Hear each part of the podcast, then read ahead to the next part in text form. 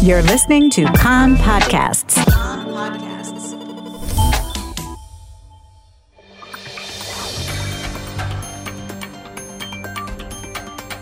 You are listening to the English language news of Kan, the Israeli Public Broadcasting Corporation.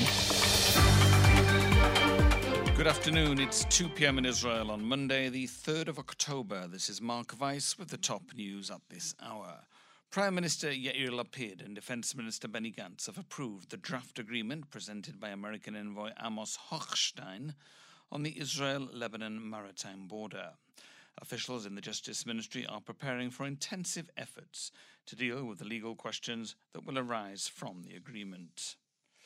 Opposition Chair Benjamin Netanyahu criticised the government for what he called Lapid's humiliating capitulation to Hezbollah Secretary General Hassan Nasrallah's threats and announced that if he is re elected Prime Minister, his government would not consider itself bound by the terms of the agreement. He is giving Hezbollah parts of Israel's sovereign territory, together with a massive pool of natural gas that belongs to you, the citizens of Israel, Netanyahu said. Furthermore, Lapid's doing it without any discussion in the Knesset and without a national re- referendum. Lapid has no mandate to give parts of our sovereign territory and sovereign assets that belongs to, to us to an enemy state, he said. There was an, apparently a, an attempted car ramming attack in the Gilazun refugee camp north of Ramallah last night. No Israelis were hurt. Three Palestinians tried to ram a group of soldiers from the Egoz unit who were engaged in an operation to arrest suspects in the camp. The soldiers were not hurt and opened fire at the gunmen, killing two and wounded one. The army confiscated the bodies of the Palestinians and are currently holding on to them. According to Palestinian security sources, the incident was not an attempted car ramming, and the driver lost control of his vehicle after troops opened fire. A pregnant woman was lightly wounded near the Bethlehem area settlement of Tekoa when the car she was travelling in was pelted with stones. In the evening, an IDF soldier was lightly wounded when Palestinian gunmen shot him in the leg near the Shomron Brigade junction.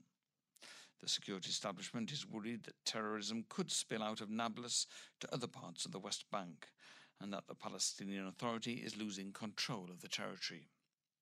Israel is preparing for continued security related tension during the Jewish high holidays and until the election in about a month and a half.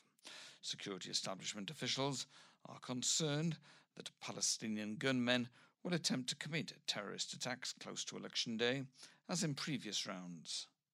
Security establishment officials have recently been working to locate social media reports about the Temple Mount to fight fake news that is liable to motivate Palestinians to commit terrorist attacks. Members of the Yesha Settlers Council protested this morning outside the home of Defense Minister Benny Gantz to order a full scale military operation in Judea and Samaria to deal with the ongoing wave of terror. Armed Palestinians have carried out more than 20 shooting attacks in Judea and Samaria in recent months, mostly in the Nablus area, by a group called the Lion's Den. Now, this announcement. On Wednesday, Yom Kippur Eve, there will be no English news broadcasts. We return to the air on Wednesday evening at 8 pm.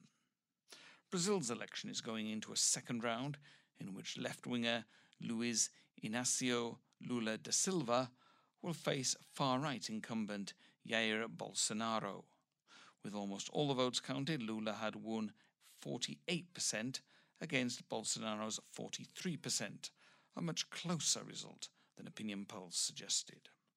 But Lula fell short of the more than 50% of valid votes needed to prevent a runoff.